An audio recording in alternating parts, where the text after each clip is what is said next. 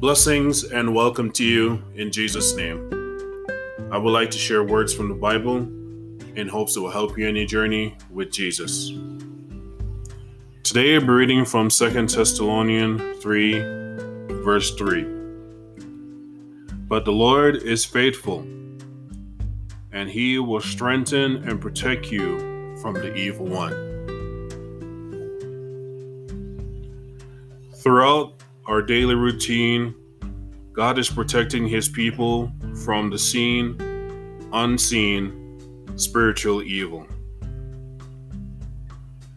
We must put on the whole armor of God for continued strength and his blessed protection.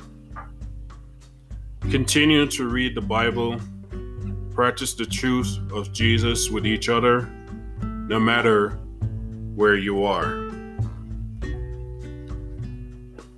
And also, I would like to read Ephesians 6, verse 10 to 19 for confirmation about the whole armor of God.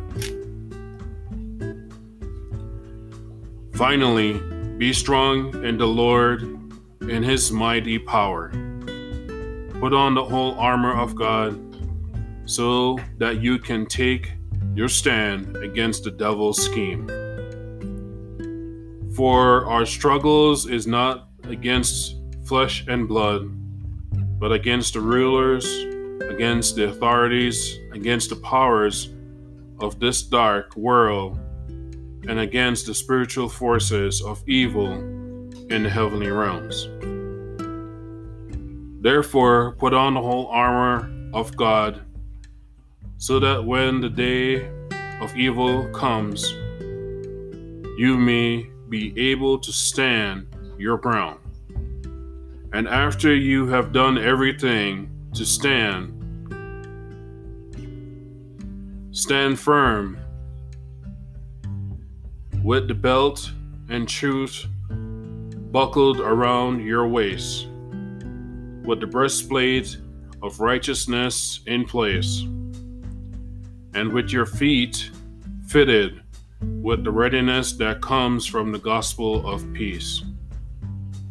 In addition to all this, take up the shield of faith, with which you can extinguish the flaming arrows of the evil one.